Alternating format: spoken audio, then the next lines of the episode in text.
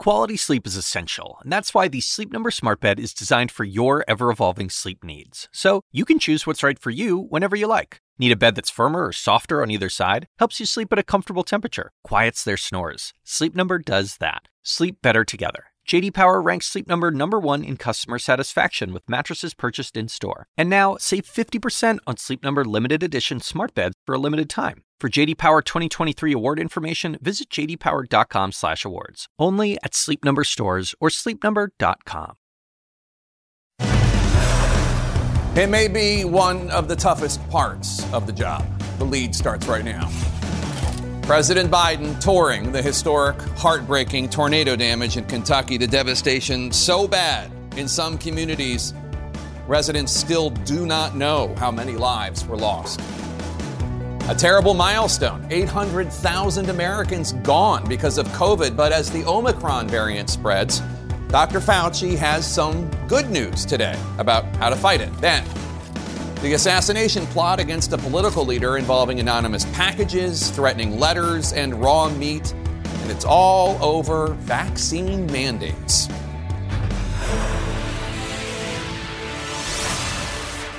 Welcome to the lead. I'm Jake Tapper. We start today with breaking news. Any moment, we expect President Biden to address the nation from one of the towns hardest hit by the string of deadly tornadoes that ravaged several states in the U.S. last weekend. This afternoon, the president started his visit in Mayfield, part of Graves County, Kentucky, where 21 Kentuckians are confirmed dead so far.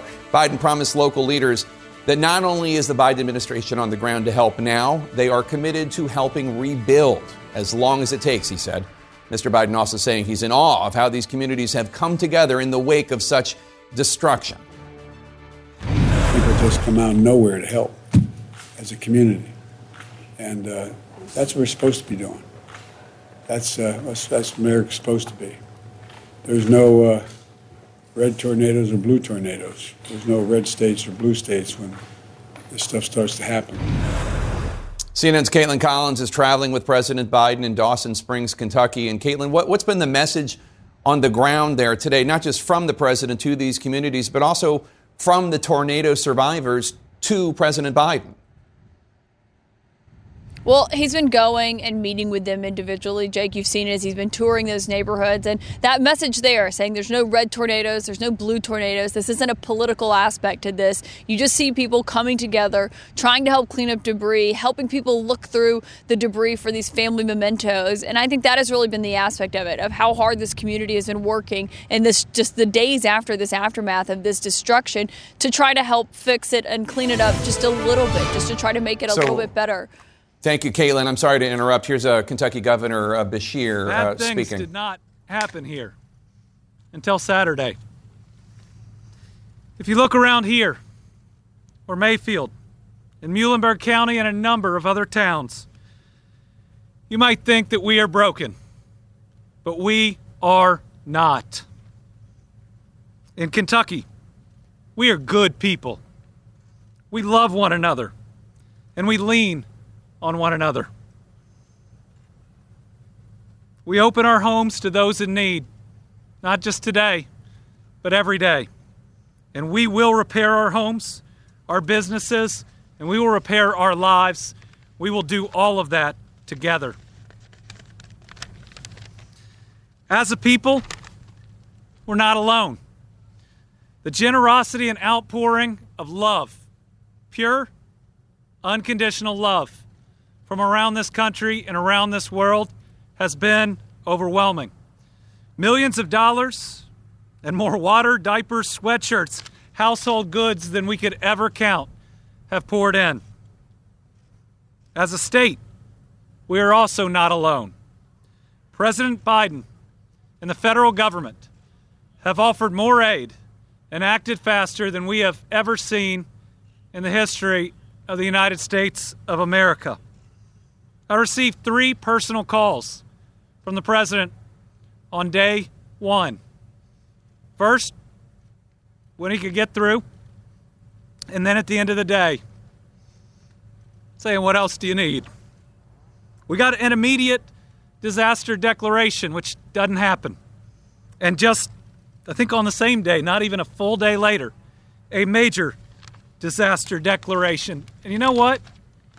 Starting yesterday, there were people here in FEMA shirts walking house to house to start processing people's claims to get them back on their feet.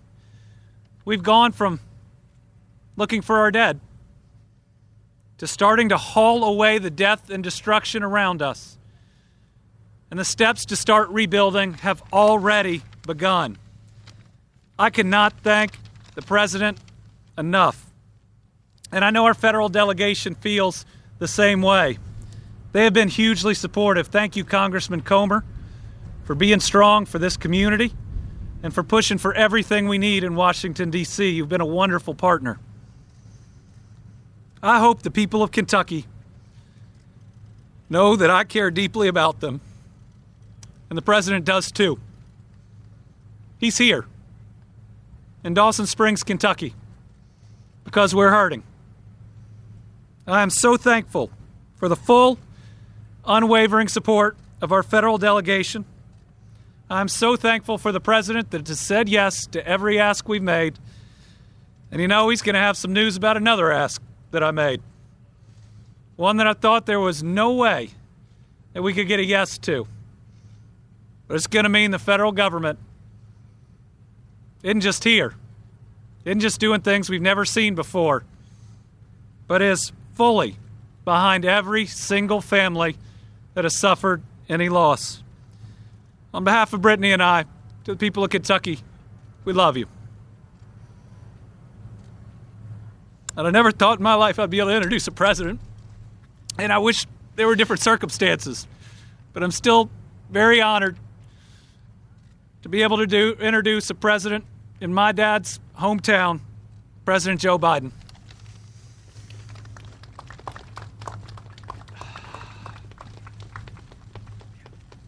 Gov, thank you. I want to introduce a new friend of mine. This is Dane.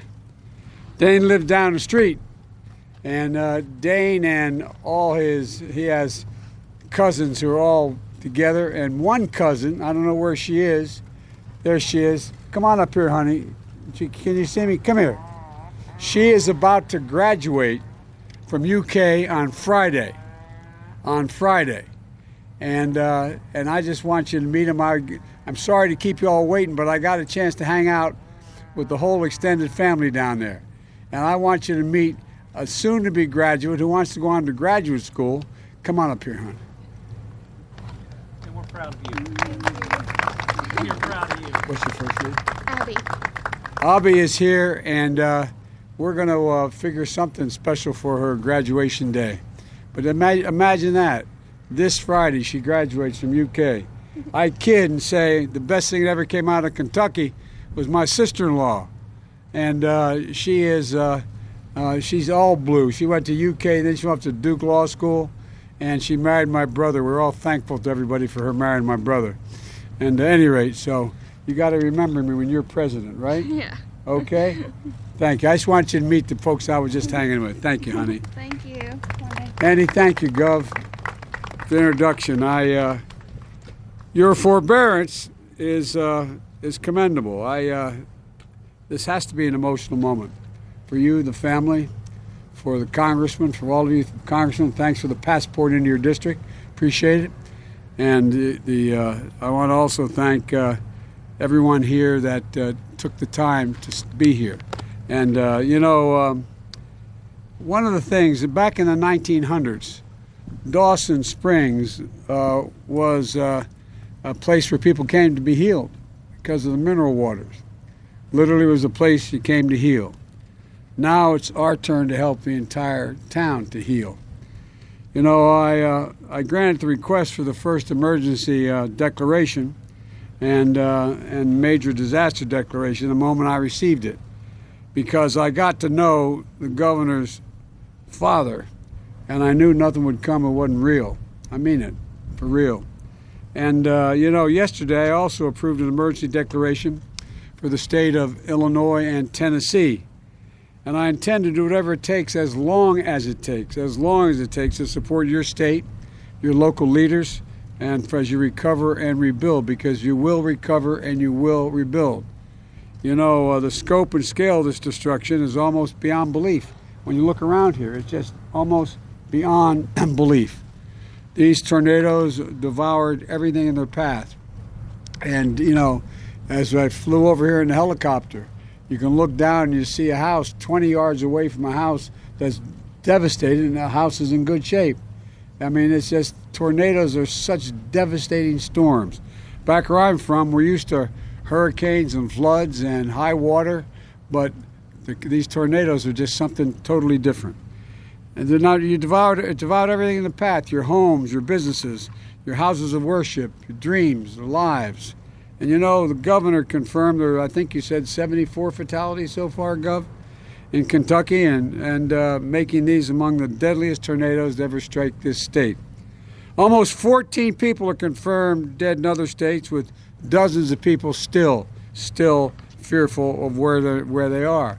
I met one. I won't. I don't have permission to use their name, but I met one couple on the way up. Said they're still looking for four of their friends. They don't know where they are. And those who have lost someone, there's no words for the pain of losing someone. A lot of us know it. A lot of us understand it, especially around the holidays when everything's supposed to be happy and joyful.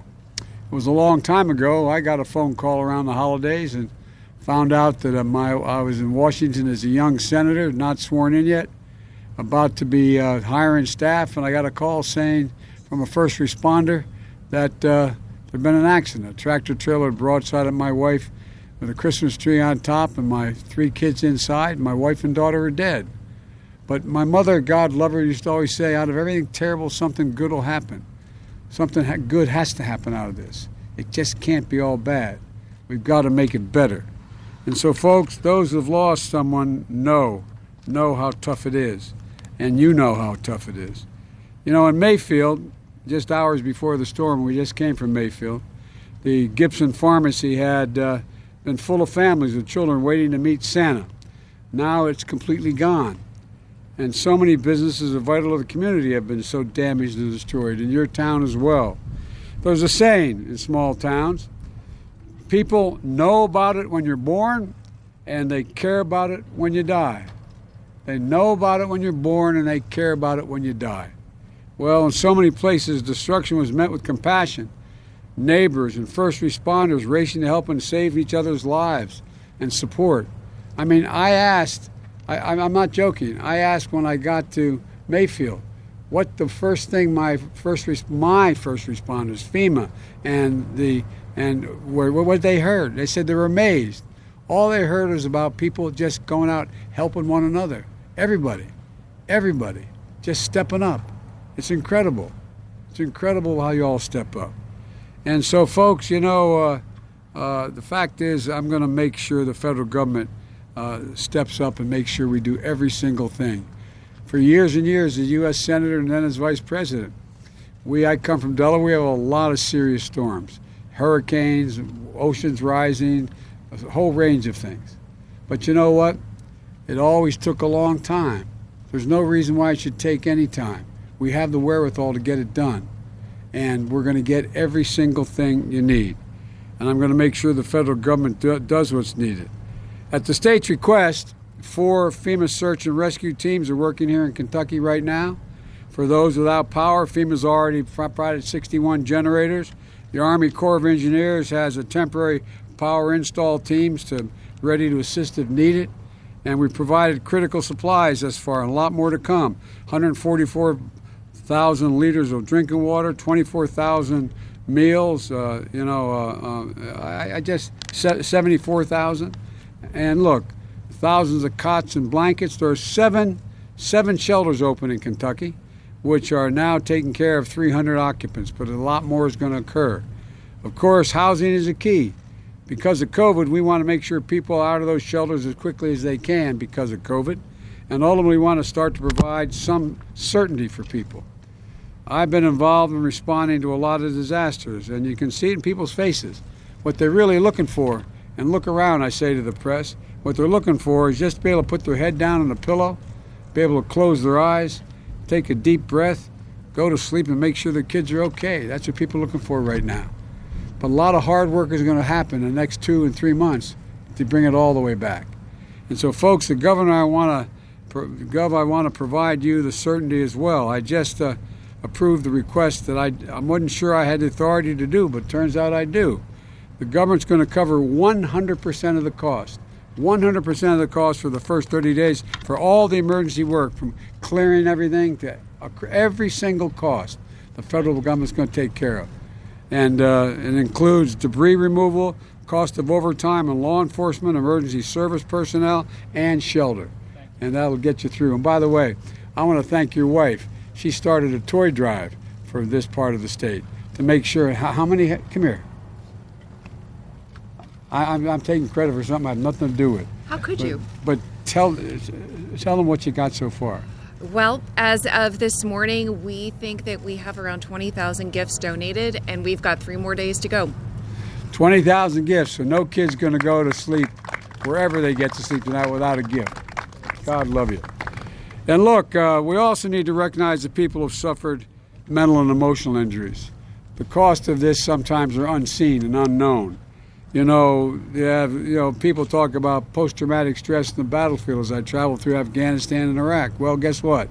There's a lot of post-traumatic stress that comes from lying in your house and all of a sudden the roof goes blowing off and you wonder whether your kids are around. I really mean it.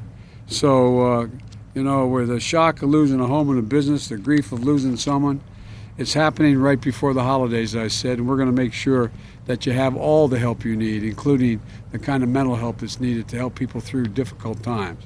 And folks, uh, you know, the uh, FEMA has opened mobile disaster recovery centers in Mayfield and in Dawson Springs, and it has disaster survivor assistance teams on the ground here in Kentucky to help people register for assistance. As I said when I talked to the governor, not only that we're going to get what you need. We're going to make sure you know everything's available because you don't always know all that is available, all that is available. And that's what we're going to do. And folks, you know, uh, if you live in affected areas, which all of you are standing here watching me do, you know, you visit disasterassistance.gov, disasterassistance.gov, or call 1 800 621 FEMA. That's 1 800 621 3362. I promise you, you're going to heal, we're going to recover, you're going to rebuild, you're going to be stronger than you were before. We're going to build back better than it was. And when I come back, I got one beautiful lady uh, and her husband promised me a meal.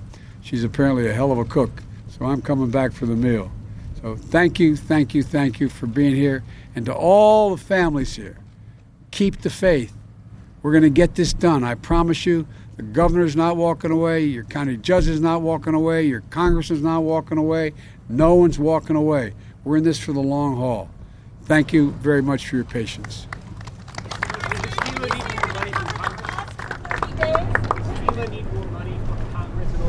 Not now. We, we don't need it yet. We don't need it now. You know, there has been, because of weather disasters, just this year, over $99 billion in losses. $99 billion in losses. And as I flew over, I was telling folks here, as I was out with the governor of California and Idaho and other states, as you fly over those territories for the better part of an hour, looking down, every single solitary thing is leveled because of the fires. Nothing there. The forest, the homes, the businesses. And guess what? So much area has burned this year because of weather and climate changes that is larger than the entire state of New Jersey. The entire state of New Jersey. That's how much land has been burned to the ground. So we got a lot to do. We got a lot to do, but the American people are ready to do it. This is the United States of America. There's not a darn thing we can't do. Thank you.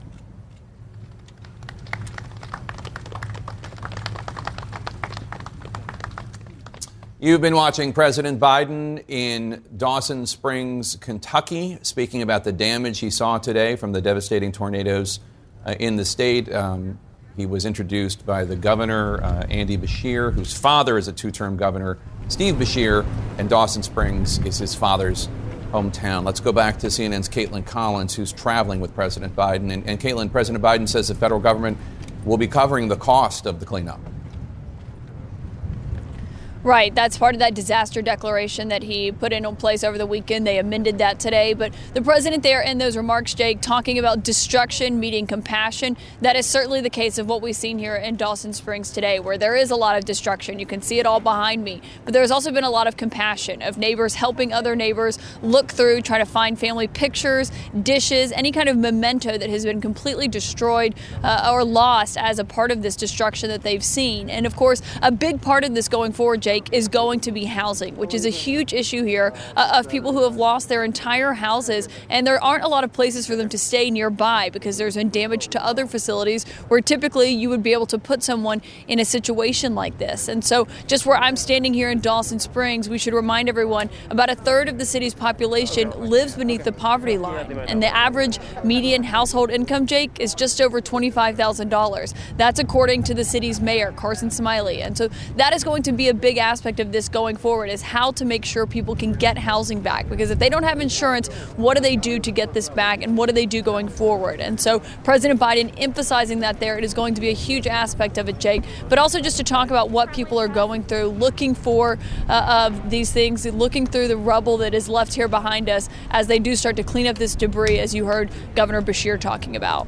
All right, Kaitlan Collins in Dawson Springs, Kentucky, thank you so much. Uh, let's go to Mayfield, Kentucky now, President Biden's first stop today. We're finding temporary housing and where power outages are a real problem for survivors of these tornadoes. CNN's Brian Todd is on the ground there for us. And Brian, how are the recovery efforts going there in Mayfield, and, and how is the community holding up?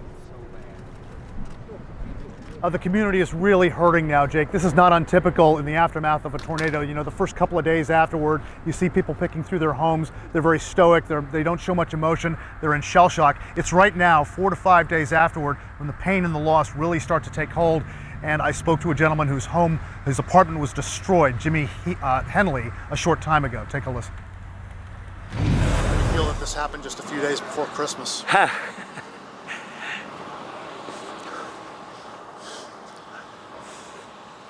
Lived here all my life. I couldn't even recognize some of the roads. And I,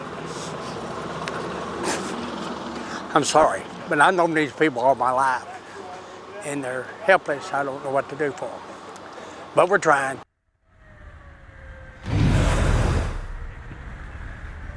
And another lady we spoke to just said uh, there is no Christmas this year, and then she started crying. Now, as we survey the damage again in downtown Mayfield, we can tell you that these salvage officials, the people conducting these operations here, the clearing, uh, one of them told us it'll take two to four months for them to clear all of this debris from the Mayfield area. And we did just get an updated uh, word on some casualties here, Jake. Uh, the mayor's office told us 21 people confirmed dead just in Graves County, where Mayfield is. The ages of the dead range from two months to 98 years old. All right, Brian Todd in Mayfield, Kentucky. Thank you so much. Joining us now to discuss Mayfield City Councilman Barry McDonald, who met with President Biden during the president's visit to Mayfield today. Councilman, before I ask you uh, about your visit with the president, um, I want to ask you, if it's okay, is your family doing all right? How are they? Yes, sir. Thank you for asking. Uh, we're fine. My wife and I, we're at home and uh, we're safe. Our home is about three quarters of a mile from the first uh, building that uh, was on the ground. Uh, I think the the destruction, the path of destruction, is just uh, hard to believe that, that it would happen and it could happen and, and be a, a tornado of this size. What can you tell us about your conversation with President Biden today, sir? Yes, uh, he he was uh, supportive. Obviously, uh, you could see the care and concern for the community and the victims, um, and the message he brought that the federal government is uh, Homeland, FEMA. They're on. They're rolling everything he, we've asked for. The governor's asked for. Uh, our state FEMA directors asked for. Everything Congressman has asked for has. Um, been approved, and, and that's all we can do, and, and con- continue to expect and hope we get that support, and I believe we will. Were you able to talk to President Biden and, and the other officials there, the governor, Congressman Comer, others, about what your city needs the most right now? And, and what is that? Well, cleanup, infrastructure, uh, the support from people outside the community is just overwhelming. The amount of uh, supplies, food, water, it, clothing, those type things brought in is, is uh, oh my gosh, just great. Uh, we just need to keep moving forward every day because we have an opportunity here uh, to. Um, it's not going to be the same, but we have an opportunity to rebuild, and, and now's the opportunity to make it even better than it was. So we've heard um, from Governor Beshear and other state leaders that they believe at least 100 Kentuckians remain missing uh, after the tornadoes. Do you know if everyone who lives in Mayfield or Graves County has been accounted for? I have not been told, or I wasn't told today, of any numbers of anybody that's still missing. I'm, I'm not, I don't have an accurate uh, okay. count on that, so I'd, I'd hate to answer that. It's been almost five days. How are people in Mayfield holding up right now in this new reality? Right. They, I, I think uh, a lot of people, the reality is set in, uh, as you said, day five, and it's easy to remember. Uh, the first couple of days were kind of numbing. Um, every day is a new challenge, but you continue to see uh, people uh, press forward. Uh, I, I, and I know there's so much support here right now. I worry about two weeks from now when Christmas and New Year's is coming past or it's cold weather. I worry about two months from now.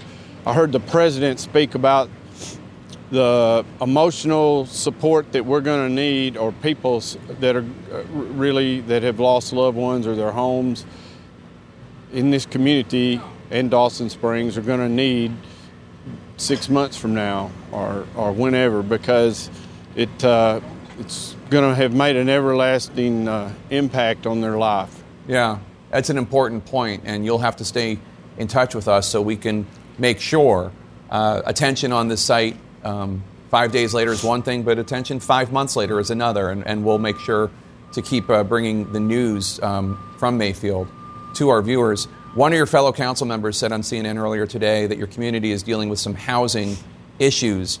Are there places to stay right. for everyone who needs one?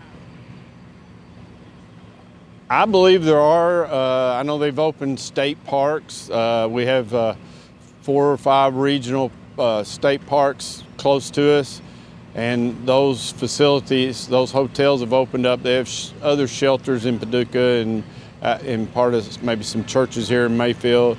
So I believe temporary housing. It's what we worry. I, I've already see the need. I was in a different part of the city this morning where I, I didn't realize how many houses were definitely uh, destroyed, not going to be repairable, and there's going to be a huge need for new housing in, in our community. Mayfield, Kentucky City Councilman Barry McDonald, thank you. God bless you. Please stay in touch with us so we can continue to shine a light on, on what the good citizens of Graves County, Kentucky need uh, uh in the weeks and months ahead. Thank you, Jake. And for more information about how you can help tornado victims, go to cnn.com slash impact cnn.com slash impact. Coming up, they helped organize the January 6th rally. Now they're talking to House lawmakers investigating the insurrection, plus an assassination plot foiled. Lawmakers in Germany getting a package of raw meat and threatening letters with a warning about vaccine mandates. Stay with us.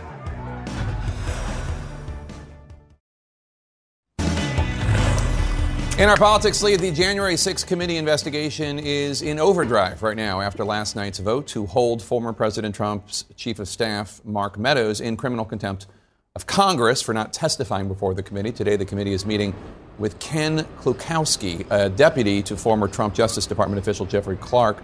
Clark, as you might remember, is the person who helped Trump devise one of many plans to overturn the election. This one included ousting then acting Attorney General Jeffrey Rosen, I believe. CNN's Whitney Wild joins us now live with more on this. Whitney, what is the committee hoping to learn from Clark's former right hand man? Well, I think they're trying to learn what efforts Jeffrey Clark made to overturn the election and who was directing it. The reason Ken Klukowski is so important is because we know that there have been other people within DOJ who have already testified. Je- former Attorney General, referee, uh, Acting Attorney General Jeffrey Rosen, other deputies. But the reality is the committee has not heard from Jeffrey Clark. So anybody who was very close to Jeffrey Clark at the time can give a real firsthand account of the efforts that he was making. And his interview is especially important because Jeffrey Rosen and other members of DOJ have been questioned about him in the past. And their testimony showed that they actually don't know that much about Ken Klukowski. So this is an opportunity for the committee to know a lot of information that really can only come from one person, Jake. And a short while ago, you spoke with a January 6th rally organizer who met with the committee yesterday. Uh, what did he tell you? Well, he said he met with the committee for for about seven hours. He called it an extremely substantive review. Um, he he described this meeting as investigators walking in with stacks of paper that he had provided. So they went through methodically what he knows, and he maintains this is an extremely thorough investigation. Uh, and he told us a lot about what was going on behind the scenes leading up to January 6th, and, and specifically what happened on that day. Uh, one of the key points I thought he made in our interview was when he was talking about uh, the rally organizers waiting to hear basically directly from the former president about what to do, what statement should they make, uh, because he was advocating for making a, a, statement out of the gate and speaking a lot. But he says there were rally organizers who were waiting to get their cues directly from the White House. Here's what he told me. They were absolutely looking for his Twitter account for guidance. I mean, they, they were looking to hear instructions from the president. And uh, they weren't getting it, so they continued to do what they were doing, it seemed like. And uh, it's, man, it, that was the point for me. It feels like when you get conned, right? Like when you finally realize and the shades pulled from your eyes, and you just look back at all the different warning signs you should have picked up on.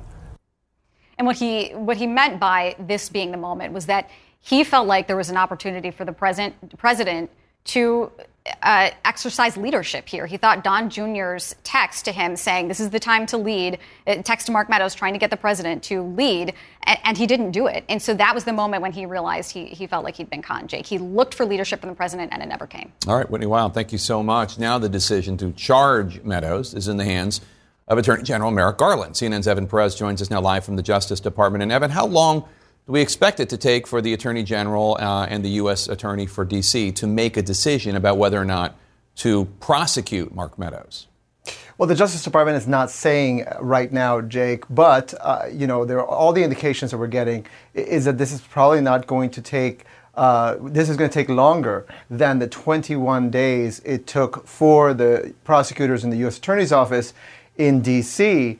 to study that matter to, to investigate that, that, that case against Steve Bannon, which they believe was a much more straightforward case. In this case, uh, Meadows has filed a lawsuit, for instance, and so that case is now in front of a judge, and it is possible that that could add some time uh, uh, for prosecutors to, to have to consider uh, what to do about Mark Meadows' case. What sort of complications does this case present? It's worth pointing out Unlike Steve Bannon, who they are prosecuting, right. Mark Meadows was not just a government employee at the time, but he was White House chief of staff. Right. And unlike Bannon, Meadows has cooperated at least a little bit. He has turned over documents, even if he has refused to testify. Is there a chance that Meadows, uh, I'm sorry, that Merrick Garland will not prosecute Meadows? I think there is a chance. And uh, I think what you just laid out are, are, exactly the complications that make this not exactly a straightforward case. And uh, there is decades of, of, of, of uh, legal guidance from this building, from the Justice Department, that says, you know, there is a special kind of executive privilege that is uh, that is provided, cover essentially uh, protection that is given to close advisors of presidents, including former presidents, that they don't necessarily have to show up to testify. That is uh, years of, of guidance from this building. So that is going to come into play, Jake, as well as the fact that you can say he did provide some assistance. All right, Evan Perez at the DOJ, thanks so much. If you thought the Delta variant spread quickly, the head of the CDC has a startling warning about the Omicron variant. That's next.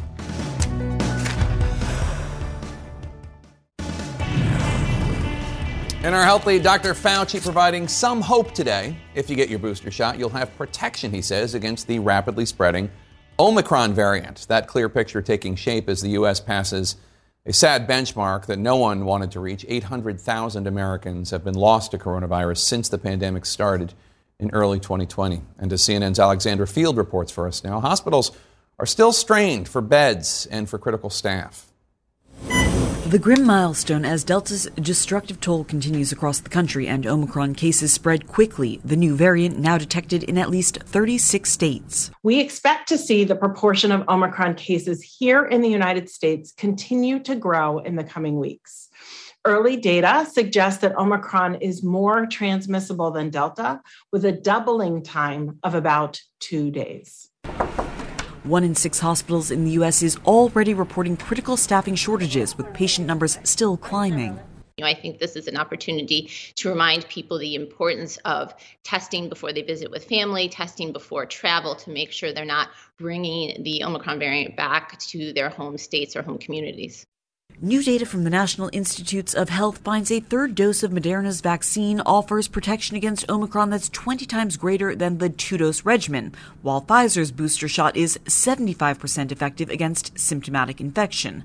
A strengthening case for boosters while new restrictions are set to take effect. California implementing a month long indoor mask mandate today. The last thing we want is to have a loved one need timely and high quality hospital services and not be able to get that because of something we could have prevented. New York City moving forward with a vaccine mandate for the private sector later this month. This new variant moves fast. We have to move faster. Professional sports are yet again suffering COVID setbacks, players pulled and games postponed as cases spike in highly vaccinated and regularly tested leagues. The NFL reporting dozens of positive tests among players since Monday alone. The Rams hit hard along with the Browns, whose head coach is among the latest to test positive the Omicron variant is incredibly transmissible. It's hitting every state. Players are still traveling to go to different states to, to play. Uh, and so they're being exposed. The Delta variant is still ravaging through communities and hospitals as well. And Jake, all of this comes as so many people are getting ready to travel for the holidays to spend some time with extended family members that they didn't get to see last year. Well, Philadelphia's health commissioner is throwing some cold water on that idea advising people not to gather with other households, citing a rise in cases after Thanksgiving celebrations. That might just be too big a sacrifice for some, and she says those people should, at a bare minimum, take a rapid test first. Jake? All right, Alex Field, thanks so much. Joining us now to discuss, CNN Chief Medical Correspondent Dr. Sanjay Gupta. Sanjay, at today's White House COVID briefing, Dr. Fauci said, quote, at this point, there is no need for a variant specific booster, unquote. He cited data that the mm. current booster dose does a good enough job protecting against severe disease with the new Omicron variant as well as other variants. So, what is your message to those who are eligible but still have not gotten their boosters? Well, I think the, the data is starting to tell a pretty clear story here, Jake. Let, let me show you some of what we're seeing out of the UK here. Looking at the protection against the variants, uh, you know, we've shown this data all throughout the pandemic, or, or at least since the vaccines, in terms of the effectiveness. So, Delta Omicron, Delta's yellow, Omicron blue.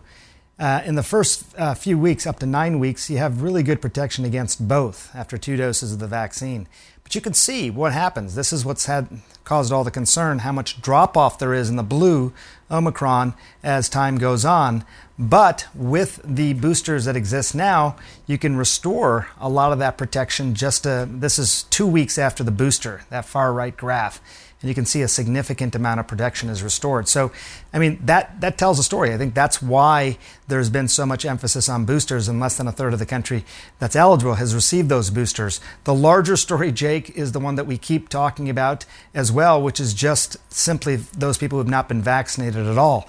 If you look at the tens of thousands of people who are in the hospital with COVID, what you find is that there remains a very clear difference between unvaccinated in red and vaccinated in green that's that's still the most important part of the vaccine story right now, Jake. So CDC Director Dr. Rochelle Walensky, she's been hesitant to give an answer on whether the definition of fully vaccinated will change to include not just the first two shots or first one shot if you get the J and J, but the booster as well. What do you think of that? Isn't it a mistake uh, to not change the definition of fully vaccinated, uh, considering it is so clear that boosters help so much with immunity? I, I, think so at this point. I think it is it is very clear. I mean, you know, the, the data is is there now. You know, in, in, the beginning, I think there's there's two points. One is that the two shots still do work very well. I just showed you the difference in hospitalizations between unvaccinated and vaccinated. But at the same time, it's it's very clear that the booster offers a significant benefit. Dr. Fauci said it's no longer a question of if, but when they change that definition. People like Dr. Peter Hotez said this should have always been thought of as a three shot sort of thing. So um, yeah, they, they should probably do it. I mean, there's enough hesitancy around this as it is, just making it clear that this is a likely to be a three shot vaccine, just like other vaccines, like hepatitis, for example. This is not unusual, but I think the, the, the messaging around this has still been muddled. Sanjay, you, you have some new data on what our world would look like if we never had the vaccine. Show us that yeah, this is this is um, it's, it's um, uh, amazing data to look at and somewhat terrifying at the same time. Let me show you basically what they did. This is from the Commonwealth Fund. They looked at how many cases, how many hospitalizations, how many infections, uh, how many uh, deaths, I should say, have been averted because of the vaccine. We can go ahead and show those numbers. But basically, you look at this. This graph shows again a red line and a green line in terms of the differences here. Um, what happens if you don't have vaccines is where we would be right now, that big surge uh, of red line in the middle. Uh, up to 21,000 deaths per day, they say, would be occurring if there weren't vaccines. You can see on the left side of the screen there, these are the numbers now, uh, how many, how many deaths prevented 1.1 million, which is uh, amazing to think about. 35 million infections prevented because of the vaccines, and that's what the current vaccination sort of uptake. If we had had higher vaccine uptake, we would have obviously been able to draw even a greater distinction in terms of the number of deaths and cases and hospitalizations prevented. These are models, Jake, so it's a little bit hard to say for sure, but there's no question that the vaccines as they stand have made a huge difference and that they would have made even a bigger difference if we had higher uptake at this point.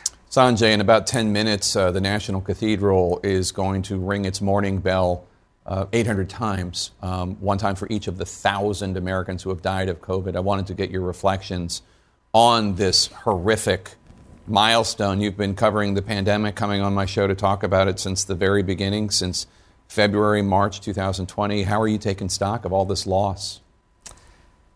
It's it's a it's a gut punch still, you know, Jake. I mean, as much as we celebrate the scientific achievements around vaccines and monoclonal antibodies and therapeutics and testing, we learned a lot about this virus. There's no question that so many of these deaths uh, have been preventable. I mean, there's a lot of families who, who've lost loved ones. I know people, families who've lost loved ones.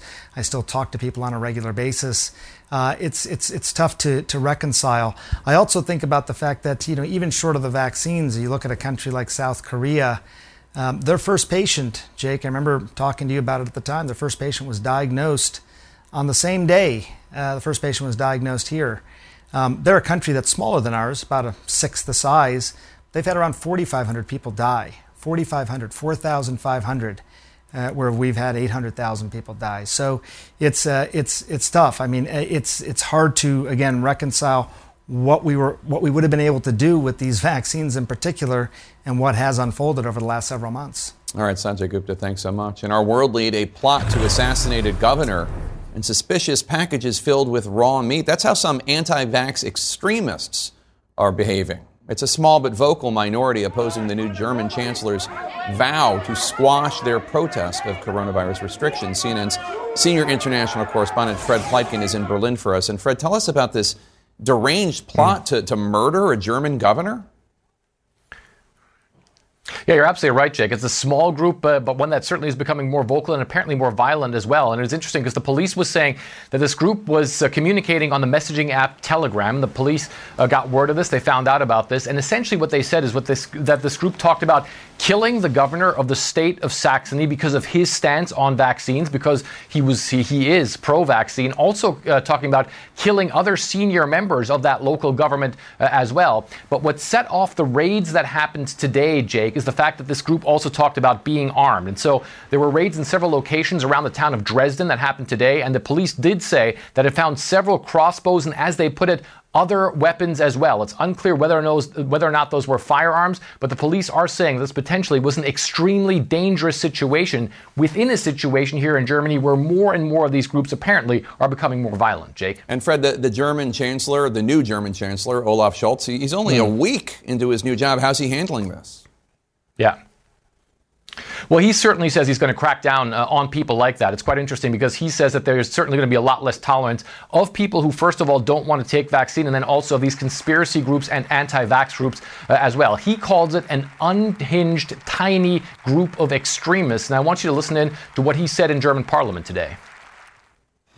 Aber was es eben heute auch gibt. What exists today in Germany is denial, absurd conspiracy theories, deliberate misinformation, and violent extremism. Let's be clear a small extremist minority in our country has turned away from our society, our democracy, our community, and our state, and not only from science, rationality, and reason.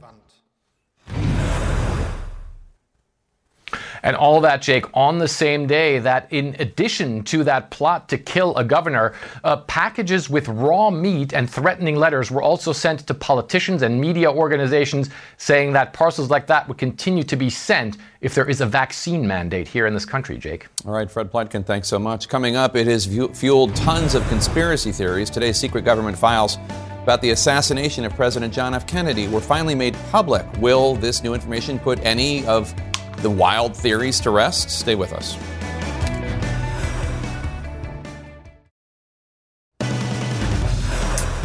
Welcome to the lead. I'm Jake Tapper. This hour, secret documents revealed. The U.S. government releasing today previously classified files about the assassination of President John F. Kennedy. Plus, new CNN poll showing Americans do not feel so great about the state of the economy. Not good news for President Biden. And leading this hour, this afternoon, the Justice Department received the criminal contempt of Congress report for Mark Meadows after the U.S. House of Representatives voted to refer Meadows for failing to testify before the January 6th committee. As CNN's Ryan Nobles reports for us now, this is a significant move from the January 6th committee as they get closer and closer, it seems, to Donald Trump.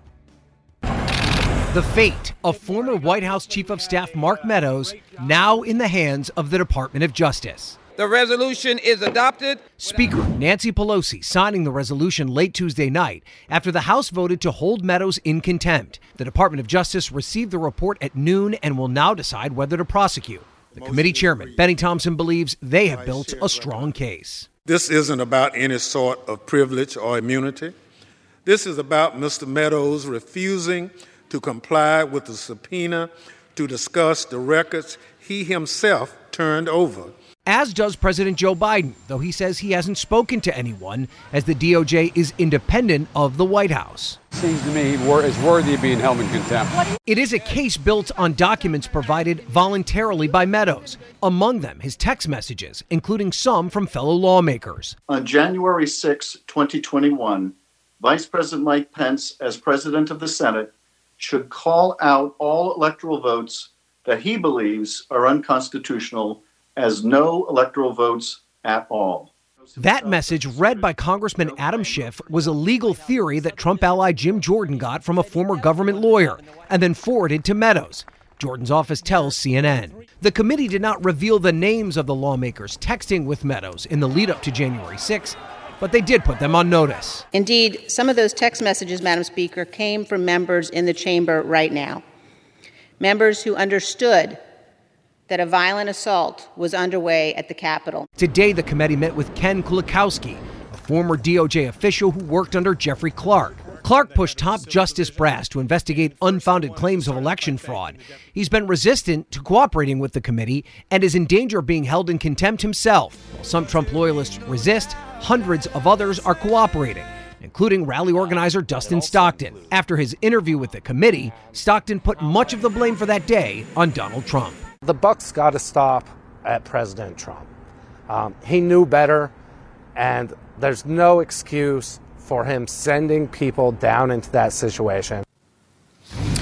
And it appears that the committee is interviewing witnesses at a rapid clip. The committee chairman, Benny Thompson, telling us this week that they had dozens of interviews scheduled. There are some high profile names scheduled for depositions later this week, among them Roger Stone and the conspiracy theorist Alex Jones. Of course, Jake, the big question is will they show up for those interviews? Jake. Ryan Nobles, thanks so much. Let's discuss. Uh, Sabrina, let me start with you. So, Senate Minority Leader Mitch McConnell, um, the Republican leader of the Senate, uh, was asked yesterday about the committee's work. Uh, take a listen to what he had to say. I do think we're all watching, as you are, what is unfolding on the House side. And it um, will be interesting to reveal all the uh, participants who were involved. Now, we should note McConnell voted against the creation of this committee. On the other hand, he donated recently to Liz Cheney's campaign. She's running for reelection. She's the vice chair of the committee. What's the angle here? I'm not following. Well, there has been an interesting split when it comes to Republican leaders and their response to January 6th. House uh, Minority Leader Kevin McCarthy, after initially distancing himself from former President Trump, has become once again more of a foot soldier uh, for former President Trump and tried to downplay the events of January 6th. McConnell, on the other hand, you know, I think he's happy to see anything that might help diminish Trump's standing within the party. I mean, remember, McConnell has been a key target of uh, former President Trump and his allies. And he hasn't exactly been at the forefront of trying to get to the bottom of January 6th, but he is aware that Trump and his allies are also trying to primary a lot of the types of Republicans who McConnell believes should still be serving in Congress. Now, the only challenge, of course, is that as far as the Republican base is concerned, uh, they're a lot more in line with Trump and and you know his supporters Yeah. or his followers than they are in line with the McConnells and the Liz Cheneys. At least uh, as of now. As, of, now. Charles, I want to introduce you, uh, Republican strategist Charles Bain. Thanks so much. Good to have you here. I want to um, show you something. Democratic Congressman Jamie Raskin, who's on the committee, yesterday revealed uh, another text from an unnamed uh, Republican official to then White House Chief of Staff Mark Meadows. This is on November 4th, the day after the election. Mm-hmm. And it says here's an aggressive strategy. Why can't the states of Georgia, North Carolina, Pennsylvania, and other Republican controlled state houses declare this is BS, where conflicts an election not called that night, and just send their own electors to vote and have it go to the Supreme Court? Now, we should know this is. They were still counting votes. This is a day after the election. They had all those paper ballots because of COVID. Uh, and this was entirely just about stealing the election without even any evidence. It was just like, here's a way to steal the election before we've even counted the votes. I mean, he ended up winning North Carolina, Trump.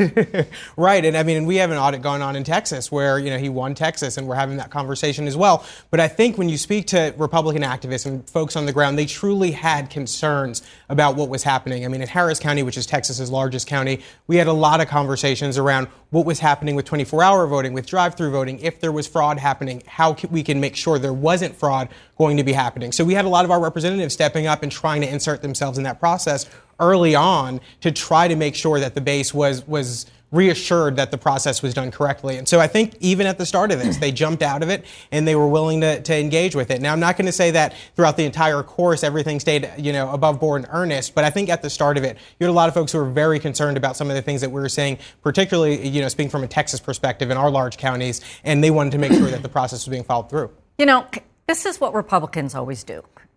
Um, with all due respect, they they you you don't want to align yourself with Donald Trump trying to steal the election. So instead, you make up that there were reasons to be concerned about the election, and therefore legitimate reasons for all this extra scrutiny. When of course the facts showed that the results were actually kind of above scrutiny, above, above, above reproach. Republicans And- did great in Texas. and, right? and, and if there were so many concerns, all of those Republicans who got elected in Texas, you know, shouldn't be uh, in office. And so I, I, I just don't think you guys can have it both ways. You can't say, oh, well, there were all these legitimate problems with the election, but really, you know, we're not, we're not supporting what Donald If I could Trump just add did. something, uh, that text itself is why so many election security experts, why Democrats are increasingly concerned uh, about, you know, fortifying the Electoral Count Act, Right. which is, you know, a centuries-old law, and essentially it would, if they were able to fortify it, it would help with protecting the certification process because election security experts I've talked to say that Uh, they are worried that there could be Trump loyalists that gain power in states like Georgia, and then they ultimately decide that they want to send a totally different slate of electors to Congress. And then if there are enough Republicans who uh, we saw that uh, uh, uh, more than 100 Republicans voted against certification, that then you know, in a future presidential election, they could decide to do that again. Yeah. It's not just, they don't even have to overturn any law. to Right, and it's that. not a crazy congressman sending a text to the chief of staff. It's actually them putting pressure on the ground to election officials to do this. Did you want to say something? I did. Well, I just want to jump in because I think there's a common misconception that all of the fraud that Republicans allege is coming from Democrats. In Texas this week, they found three cases of voter fraud that was perpetrated by Republicans. And so they're prosecuting them now, our state attorney general is. And so it's not just. Florida, too. And in Florida as well. And, and the issue. Also, that came Trump up, voters doing it. and, and the issue Right. that came up in Texas with the concern over the electoral process was that we were doing 24 hour voting during a pandemic and we didn't have enough poll watchers and election workers to oversee these, these ballot drop boxes in these locations. And so You know, when you're having things if and you you were don't really have, worried about this election, you wouldn't you, you wouldn't be supporting those people who got elected. But you want it both ways. You want to be saying that the election was you know fake and there are all Well, these never said the reasons to be concerned. fake, but I do think but there are you, things but that you don't want the for- Yeah. responsibility of saying that the people elected aren't legitimate. Another issue I wanted to talk about the Times has a story out today on Republican governors such as South Dakota's uh, Kristi Noem eagerly spending COVID relief money, uh, even though they opposed the same bill earlier this year. Now, Noem uh, said she decided not to refuse the money. Take a listen why. I have had people ask me from time to time in the state, Kristi, why don't you just give the federal money back? It will be spent somewhere else other than South Dakota. It'll be incurred by the country, and our people will still suffer the consequences of that spending. What do you make of all this? This is we're, seeing more of this. People announcing Right. projects in their congressional district for that was funded it's, by it's legislation somewhat they voted predictable. against. There are a number of Republicans in Congress uh, who have also touted uh, the projects that have come out of the American Rescue Plan or sort of tried to reap the benefits, even though, as we know, it was passed by Democrats along a party line vote. All Republicans opposed it. Um, and I think you're going to start to see it with the infrastructure bill as well. Um, you know, there were some Republicans at the state level who did welcome this assistance. And I think it goes back to the idea that the impact of the pandemic is still being felt very much across the country in terms of uh, its economic impact, uh, the uh, what we've seen with the lingering issues with inflation, supply chain, on schools, on hospitals. And so I'm not surprised a lot of Republicans still feel the need to try and you know express uh, support or act like they're actually you know benefiting from these projects or part of helping uh, create these projects, even though of course they they're going to continue to hammer President Biden over the size of that bill. It's Republicans like Kristi Noem and uh, Governor Ducey in Arizona who also said that he was going to start new broadband projects without really mentioning that they came from the American Rescue Plan. Though it's those Republicans that uh, Chairman Yarmuth told me, uh, the budget chairman in, in the House, said that he thinks that Democrats need to be hammering Republicans hard for not putting up the votes for those bills, but then deciding to go to the American public and and tout the benefits and, and tout them on the on the stumps. So one other thing I wanted to note is um, that uh, the Time Person of the Year uh, is Elon Musk, and um, he he was just named Person of the Year. Senator Elizabeth Warren not happy about that. She tweeted out, "Let's change the rigged tax code." So the person of the year will actually pay taxes. Musk will actually face a large tax bill this year. He responded this way You remind me, and this is on Twitter, of when I was a kid and my friend's angry mom would just randomly yell at everyone for no reason. Don't call the manager on me, Senator Karen. I will pay more taxes than any American in history this year. Don't spend it all at once. Oh, wait, you did already. Uh, this is, uh, I, you know, You know, you've got to. He might be the richest man in the world, but he's certainly got the less, least class of any man in the world. I mean, there, I, you've got to imagine that Time Magazine had a better role model to find than Elon Musk. it's not about. I mean, I, mean, I, I hate this guy has multiple sexual harassment suits against him. You know, he's notoriously a bad employer. Like, money doesn't mean everything, and it's just. I find it appalling, and It's good not, for Elizabeth it's not Warren person to we take him on. admire the most in the of the year, right? Yeah, I mean, they made Hitler the most Man of the Year important once. person, right? And why is he important? Because he's rich. Well, no, No, because, because of of, what- the innovations Yeah. that he has made. I mean, if you look at, at Senator Warren's track record and compare that year year to year to Elon Musk's, I mean, he has moved this country forward leaps and bounds more than she has. His All right. track record in innovation, Yeah, I- I don't the, know if the that's wealth that he has generated I for individuals, all the work that he's He done. didn't I think- invent the and electric car, by the way. I didn't say that. I gotta- I gotta- He also didn't invent space satellites, but he gotta a lot of government subsidies to put them But up I can see air. this is a good match for future uh, panels. So thank you so much, uh, and everybody for being here. Really appreciate it. Coming up next, new CNN polls revealing Americans are worried about the economy and think President Biden is not doing enough about it. Plus, what an outbreak of COVID cases among NFL players might tell us about the pandemic. Thanks so much. Stay with us.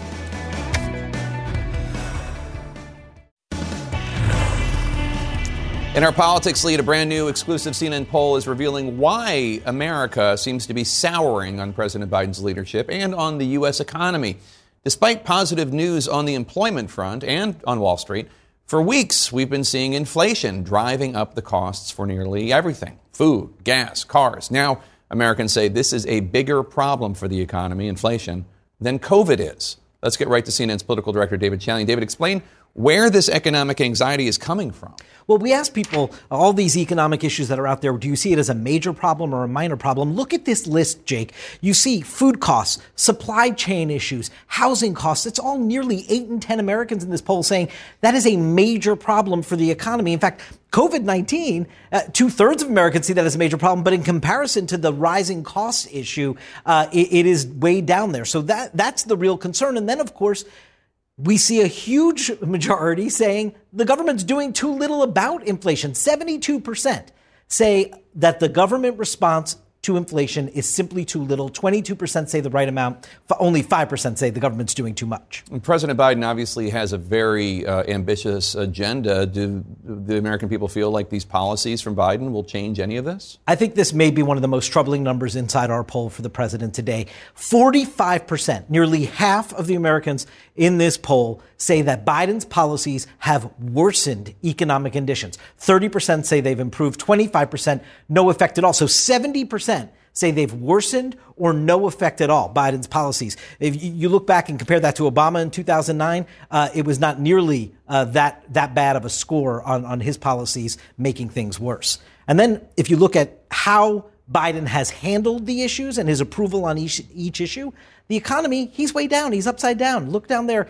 Uh, 45% approve uh, of his handling of the economy, 54% disapprove. That's the same when you say about helping the middle class. There's only one issue area where he has a majority approval, and that's COVID 19 with 54% approval. That's fascinating. And this is a sobering uh, year end report card for the president uh, and his whole administration. The CNN poll has Biden's approval at 49% approval, which remains unchanged from last month, uh, 51% disapprove. But we also have this thing called the CNN, that's our poll right there. We also have this thing called the CNN poll of polls, which includes the five most recent national polls, and we average those together. And that has them lower 45% uh, approval, 50% disapproval. At what point does the White House start freaking out? Because these are not positive numbers for the midterms nor for reelection, although that's a lifetime away. Yes, a lifetime away. But and even the midterms are 11 months away, Jake. You talk to White House aides uh, as well. I don't get the sense that this is a team that does a lot of freaking out, but uh, there is clear concern. They understand the political environment as the calendar turns the page into the election year that they're standing right now, and this real economic pinch that Americans are feeling, it creates a real tough terrain for Democrats next year. Let's bring in uh, CNN's Kaitlan Collins traveling with President Biden uh, in tornado ravaged Kentucky. Uh, Kaitlan, um, this poll has, it's just devastating for President Biden. Only 34% of those polled see Biden as a leader, 66% say they have some doubts. As we get closer to the midterms, what's the takeaway message for Democrats? Do they need to start distancing themselves from President Biden? I think that depends on where they are, of course, Jake, where they're running these races from. You know, when it comes to the president's actual own poll numbers, the disapproval, the approval, what you and David were just talking about, he has said that he's stopped paying attention to those because they've changed so much. He said he is not paying attention to them anymore. Certainly, of course, that was not the top of mind for him when he was here in Kentucky today, making those tours, meeting with those local leaders. But it is something that is for concern for Democrats back in Washington, for the president's political aides back at the White House, something that they are tracking and been monitoring closely because, of course, they are paying attention to that ahead of those midterm elections. And so when it comes to these numbers uh, on the economy, which has long been a strong suit of President Biden's ever since he was a candidate and certainly when he first took office, I think that's probably the most concerning for them because it's matching those numbers uh, of people's confidence in his handling of the economy with their rising concerns about inflation, about the supply chain, all of these issues that people have that go hand in hand together. And I think when you talk to aides at the White House, when you talk to political advisors of this president, they say these aren't quick fixes. These aren't issues that can be changed quickly, or this isn't something that's going to fade from people's uh, public view or public mind. It's something that is going to stay in the forefront of the news cycle for months to come. Yeah, but Kaitlan, uh, beyond the, the midterms, uh, there is the Biden agenda. There's still that big social safety net spending bill, Build Back Better.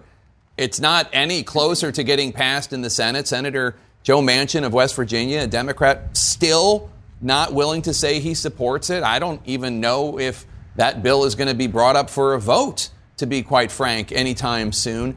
And the, and the less popular a president is, the less of his agenda he can get through Congress. Yeah, and the White House had kind of been tying getting that bill passed to his number, saying that they'd bump up eventually once they got these big pieces of his economic agenda passed, the infrastructure bill, now this big bill that they were hoping Jake to have passed by Christmas. But despite multiple conversations that have happened in recent days between President Biden and Senator Manchin, they have not come any closer together. And a lot of the concerns that you've heard from Senator Manchin that he says he has about this bill are ones that he's really been saying and talking about for months, and they have not come to any kind of consensus on that. And so uh, the idea that they're not going to get that passed by Christmas seems pretty likely, whether they try to do it in the new year and what that looks like, because I think one thing that the White House does recognize is the closer they get to those midterm elections, you know, it makes it a lot harder to pass big legislation, more untenable. So they are trying to get it passed as quickly as possible. I do think that will be a big question because, of course, it's not just his approval, it's whether or not they could physically get it done with the votes if they, of course, lose control of the House House or lose that very thin margin in the Senate um, that they have with the vice president's tie breaking vote come November. Yeah, and, and David, how long do you think Democrats have to, to change this narrative to get Build Back Better passed, to get other legislative items through the House and Senate before they get clobbered. I mean, you usually see an electoral environment sort of start to take hold in June, July, uh, and then it's real hard for you need some sort of external event. But Jake, you brought up the leadership points. I just want to say you said 66%. That's what our poll found. Uh, poll found of people who have reservations about his leadership. 36% of Democrats say they have some doubts or reservations. He also has this issue of his home team, Democrats, not strongly approving of it. There's an intensity gap. There's a rallying around effort that needs to happen here. His legislation would help that, but it's totally stalled out at the moment. And so you have Democrats not nearly as enthusiastic at the moment as the president would need them to be heading into next year's election. All right, David Chalian, thank you so much. Appreciate it. Kaitlan Collins as well. Coming up next, demanding action. Parents of a former U.S. Marine join us live as they demand the U.S. help free their son. He's been detained in Russia for years now. Stay with us.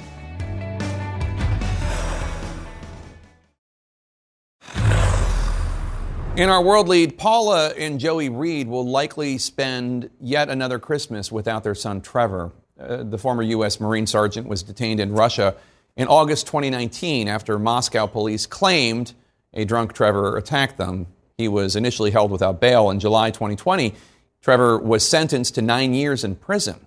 Since then, his parents have been fighting for his release. This week, they brought that fight to Washington. And Joey and Paula Reed uh, join me now. Um, thank you so much uh, for being here. It's an honor to have you. You've met with leaders at the White House on Capitol Hill. I want to get that uh, to that in a second.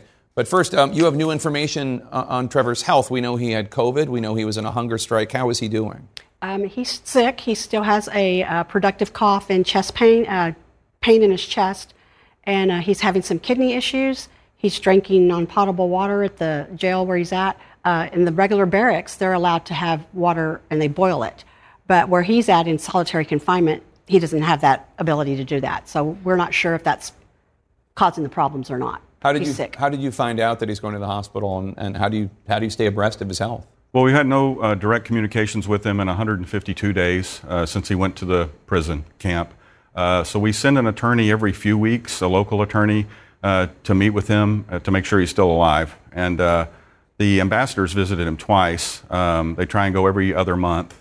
They drive eight hours each way to visit him, and uh, so that's that's. But we learned today from the attorney who went today that he's scheduled to go to a prison hospital uh, somewhere uh, Fri- Friday. Friday. And tell us about your meeting with lawmakers. Uh, I understand you met with the National Security Advisor Jake Sullivan and others. Who, who, who did you meet with? We met with uh, Senator Cornyn just a few minutes before we got here. We met with uh, Senator, uh, Jack, uh, Sheila, Sheila Lee, Jackson. Sheila Jackson, and You're then- from Texas. We're from Right. Texas, Yeah. yes, and then of course we met with uh, con- our Congressman Pfluger, and we met with um, Minority Leader Minority Leader, Leader Kevin McCarthy. McCarthy, Mhm. and that's where we used to live in Tehachapi. So he was our uh, just he was our representative there. But we met with them, and then I'll let Joey talk about the Jake Sullivan uh, meeting.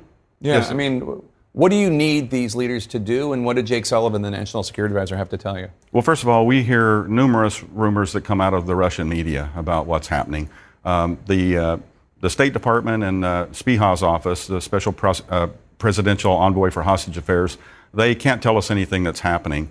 And so we just try and talk to as many uh, government agencies as we can to uh, explain who Trevor is, you know, put a face on the name, on the number, and, uh, and find out if, they're, if they are doing something. And uh, after our meeting with uh, Jake Sullivan yesterday. Uh, we feel confident that the government is trying everything they can to bring him home. You know, and all agencies from the president on down are involved, and uh, that's about all we know. But we're very thankful for that meeting with him, and he was very, uh, very compassionate and uh, and open with us. And, and, and what's the what's the best case scenario? I mean, do the Russians want a, a prisoner swap? I mean, what can be done? They do want a prisoner swap, as what we, We- hear from their Yeah. from their media and everything. Um, and we don't know for sure what the deal is.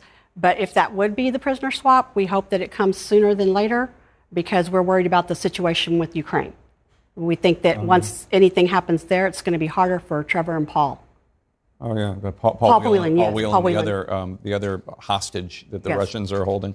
And as you um, uh, mentioned, Joey Trevor's not the only American being detained in a foreign country right now. There's a whole agency for it uh, that you that you just mentioned. Um, what do you say to the your fellow family members of detainees, the Whelans or others? Well, first of all, uh, other other families like the Whelan family, they gave us a lot of uh, advice and guidance because they had, were already in the system and.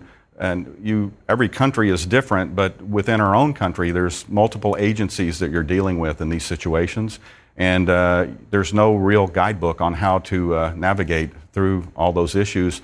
To, and uh, like you're one of the reasons that we're here is that uh, we try and find news agencies that will cover the story Oh, yeah. and keep it in the public eye, which keeps you know the focus on it by government officials and elected officials. Yeah, we're going to keep covering this. I mean, look, and I, I told you this during the break, but like, I we covered this. We covered Alan Gross when he was taken hostage and jailed by the Cubans. There, there, there will be a, a day that we're covering the good news of him being released. But I know it's easy for me to say. How do you stay optimistic? How do you keep the faith? Um, mostly, um, when we were able to communicate with Trevor, he just made it very clear that we should not worry, even though, of course, we're parents and we're going to worry. But he has a really good attitude. He's strong. And I just try to look to that and, and keep myself together. I do have bad days. Um, and everybody does. It's not just affected me, it's his, his sister, our, our extended family, everyone. But um, I just have to be faithful. And after, like Joey said, after our meeting with Jake Sullivan today, we, we feel more hopeful. So. Yeah. Do you, you feel more, more more hopeful today? Oh, absolutely. And uh, and I, I try and stay focused on you know keeping his name out there and and uh, speaking out on his behalf. Uh, you know to try and get him home. Do everything we can. Uh, make our contacts in Russia, and uh, and on Trevor's attitude. Uh, and I know they won't want me to say this, but your training in Marine boot camp is essentially prisoner of war training. Yeah. And uh, so that's what's probably helped him get get along this this far. I do worry about you guys, though. I mean, it's your third Christmas without him, and I know you love him so much. We do. how are you going to celebrate Christmas, and and what's your message to people out there? How can how can viewers right now right, right now watching how can how can they help? Uh, well, several things. Uh, you can go to the WhiteHouse.com and, uh, and .gov, I think, right? Dot Yes, .gov. I'm yes, sorry. dot Yes, and, and thank you. And uh, and send a message to the president each day, and you just say these basic things: Bring Trevor Reed and Paul Whelan home from Russia. And you know, and when you, you know, the president not going to see the message, but he's going to see I had 5,000 people do this every day.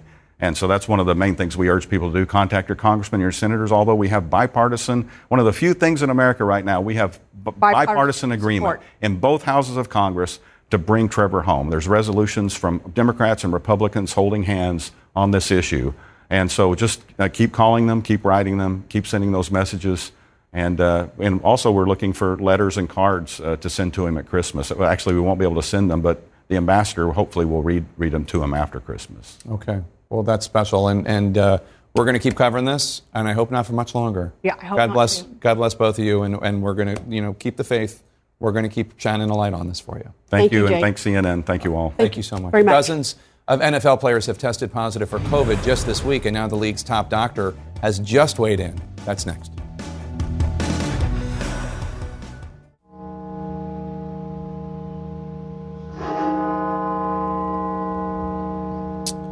Right now, in the health lead, you're listening live to 800 bell tolls at Washington's National Cathedral, marking the 800,000 lives lost to coronavirus here in the United States. Moments ago, top NFL officials addressed a recent COVID outbreak plaguing the league, including the Cleveland Browns star quarterback Baker Mayfield, who today was placed on the reserve COVID 19 list. This after the team's head coach, Kevin Stefanski, tested positive for COVID, and this as 65 NFL players tested positive for COVID this week alone. We should emphasize this is just testing positive, this is not hospitalizations, and most are asymptomatic. Let's bring in CNN's Coy Wire. Coy, it's notable that the NFL brought out its top doctor to address this uptick in cases. What do you have to say? Yeah, uptick uh, certainly occurring. And while this is certainly about more than just the players and coaches involved, uh, no hospitalizations have been reported in this latest wave, Jake. However, remember early November, Minnesota head coach Mike Zimmer said that a vaccinated player on his team was rushed to the hospital after experiencing shortness of breath due to COVID. Now, you mentioned Browns head coach Kevin Stefanski. He says he feels fine. He would not comment, Jake, on the status of any of his players. They're going to have to pr- produce two negative tests within a 24 hour period ahead of their game on Saturday against the Raiders, or they'll be forced to sit out. Here's Dr. Sills uh, addressing this latest uptick in cases. As you know, we have about twice as many staff as we do players who are testing. And so typically we've run a higher ratio of staff cases to player cases. Over the past four to five days, we've seen that ratio inverted. So far more players affected than staff. Most importantly, a very, very large percentage of asymptomatic or mild illness. Now, Jake, I talked to one player who said, you know, we're used to this after what they went through last year. The Browns, they're accustomed to navigating this type of situation. The Stefanski missed the Browns' first playoff game in 18 years, you might remember, after testing positive for COVID last season. And Coy, we should note it's, it's not just the NFL with an outbreak of COVID cases. Yeah, that's right. Uh, the NBA experiencing a, a surge in COVID cases right now, Jake. Over the first six weeks of the season, 16 players uh, entered the league's health and safety protocols. And right now, there are 31. That's according to CBS Sports. Now, uh, the league postponed two Chicago Bulls games this week after an outbreak on the team, uh, which sidelined at least 10 of its players. Uh, we're talking Buck star Gi- Giannis Antetokounmpo, the reigning Finals MB- MVP. He is out for the uh, Milwaukee's game tonight against the Pacers. Uh, the Los Angeles Lakers they had to cancel their practice yesterday, though they will play their game tonight. Uh, the Brooklyn Nets, Jake, they were nearly forced to cancel their game against the Raptors last night with seven players in COVID protocols right now, including superstar James Harden. So COVID cases certainly surging across pro sports, even in the NHL. Uh, Jake, finally here, the fourth Calgary Flames game was just postponed today after a team added seven more players to their league uh, COVID protocols, and that brings their total to 16. Tonight's Hurricanes wild game also called off because of an outbreak on the Carolina team. There have now been 10 NHL games postponed this season. Jake, five just this week. Wow. Coy Wire, thanks so much. Secret documents about the JFK assassination just declassified by the government. We'll show you what they say. That's next.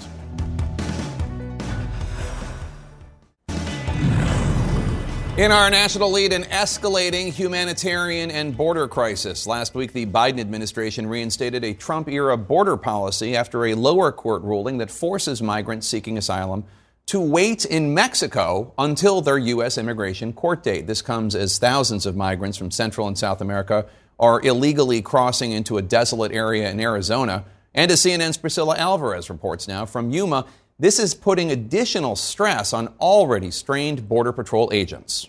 It's the moment they've been waiting for. These migrants are turning themselves over to Border Patrol. There are no guarantees.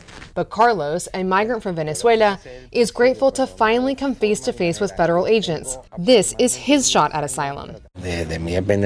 His family back home depends on him, he says. He is one of thousands of migrants who have descended on this part of the border in the last few weeks, overwhelming Border Patrol and prompting the federal government to send more help. This is where migrants, primarily from South America, have been waiting for hours for Border Patrol to pick them up an agency that's already been under immense strain. We're seeing now three Border Patrol vans who are coming to pick up these migrants and take them to the station. Many say they've been waiting for hours, setting up these fires just to stay warm. Pasaron los buses. Usted está acá esperando. Ahora, ¿qué va a hacer? The buses have come. They've just left. What's next? He says the people here have waited for years to come to the U.S. They have no other choice. Economic and political instability in much of Latin America has driven more and more migrants north. Yuma has become a destination where migrants can cross easily and turn themselves into Border Patrol. This is highly unusual. This is ground we've never really tread before.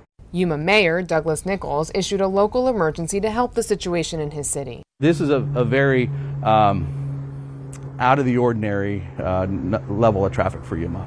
Migrant surges along the U.S. Mexico border have happened before, but now it's the remote areas like this that are being hit hard. In October, Border Patrol arrested nearly 22,000 people crossing the border in Yuma. That's up from 1,600 in January, an increase of 1,200 percent.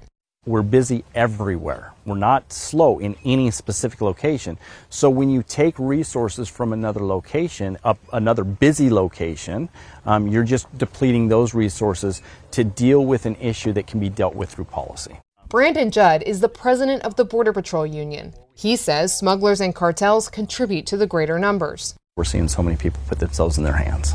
At the request of Governor Doug Ducey, Arizona's Department of Public Safety has deployed to these remote parts of the border to monitor for criminal activity. Out here, we're watching the desert, looking for movement, looking for uh, any signs that that we have a group coming through.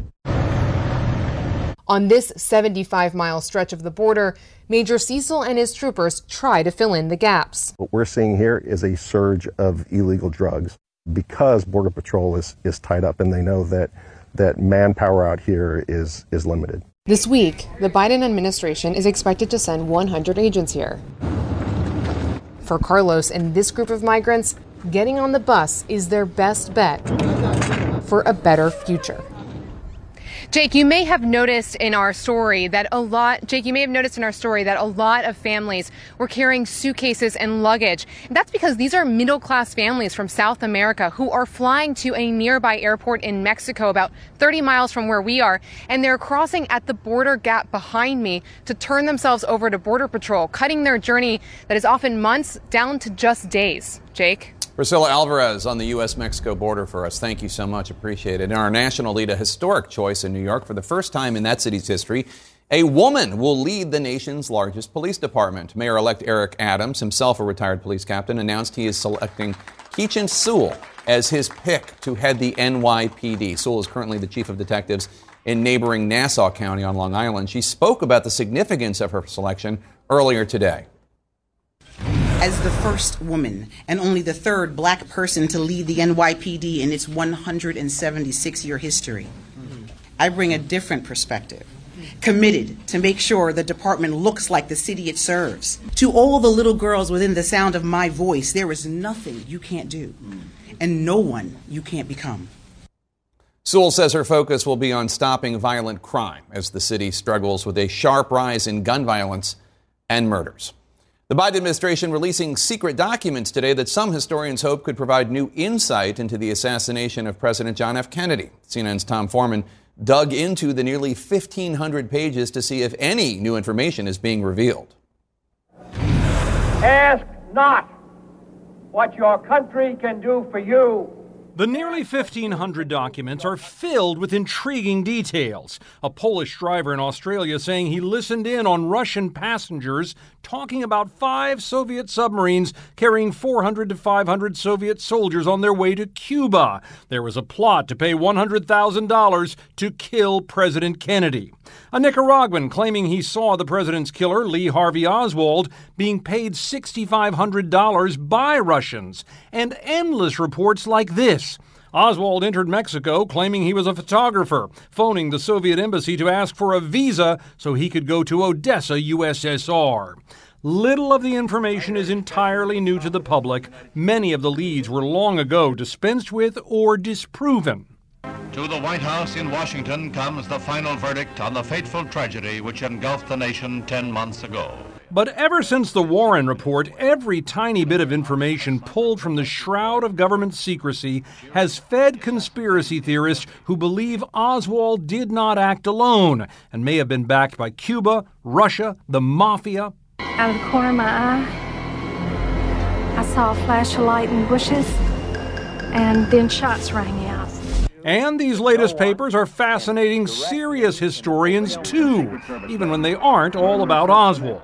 I learned some things today, uh, more details about how the the mafia were used in an attempt to kill Castro. Now I sort of understand much better the, the technique uh, that would have been involved and why it was a serious effort, which did not actually succeed, as we know. That sort of information, interestingly, is what has driven a lot of the secrecy around the Kennedy files.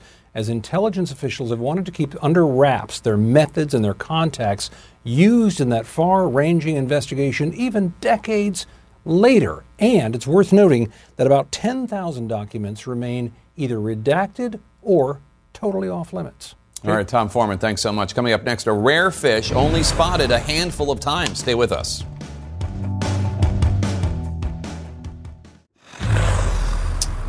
Maybe we'll call this the Sea World lead. Check out this exotic sighting off California's coast. That's a see through fish, also known as a barrel eye fish. A dive team with the great Monterey, Monterey Bay Aquarium spotted the fish this month. What appears to be its eyes on the front, they're actually sensory organs. Marine biologists say that the fish's real eyes are the green, bright green orbs in the forehead, and that they can rotate forward as the fish eats. Researchers discovered the existence of the barrel eye in 1939, but sightings are extremely rare. This dive team said of the 27,000 hours it has spent underwater, its divers have spotted the barrel eye only nine times. Our coverage continues now with Wolf Blitzer in the Situation Room. I'll see you tomorrow. When you work, you work next level. When you play, you play next level. And when it's time to sleep, Sleep Number smart beds are designed to embrace your uniqueness, providing you with high-quality sleep every night. Sleep next level. JD Power ranks Sleep Number number 1 in customer satisfaction with mattresses purchased in-store. And now, the Queen Sleep Number C4 smart bed is only $1,599. Save $300 for a limited time, only at Sleep Number stores or sleepnumber.com. Prices higher in Alaska and Hawaii. Quality sleep is essential, and that's why the Sleep Number Smart Bed is designed for your ever evolving sleep needs. So you can choose what's right for you whenever you like. Need a bed that's firmer or softer on either side? Helps you sleep at a comfortable temperature, quiets their snores. Sleep Number does that. Sleep better together. JD Power ranks Sleep Number number 1 in customer satisfaction with mattresses purchased in-store. And now, save 50% on Sleep Number limited edition smart beds for a limited time. For JD Power 2023 award information, visit jdpower.com/awards. Only at Sleep Number stores or sleepnumber.com.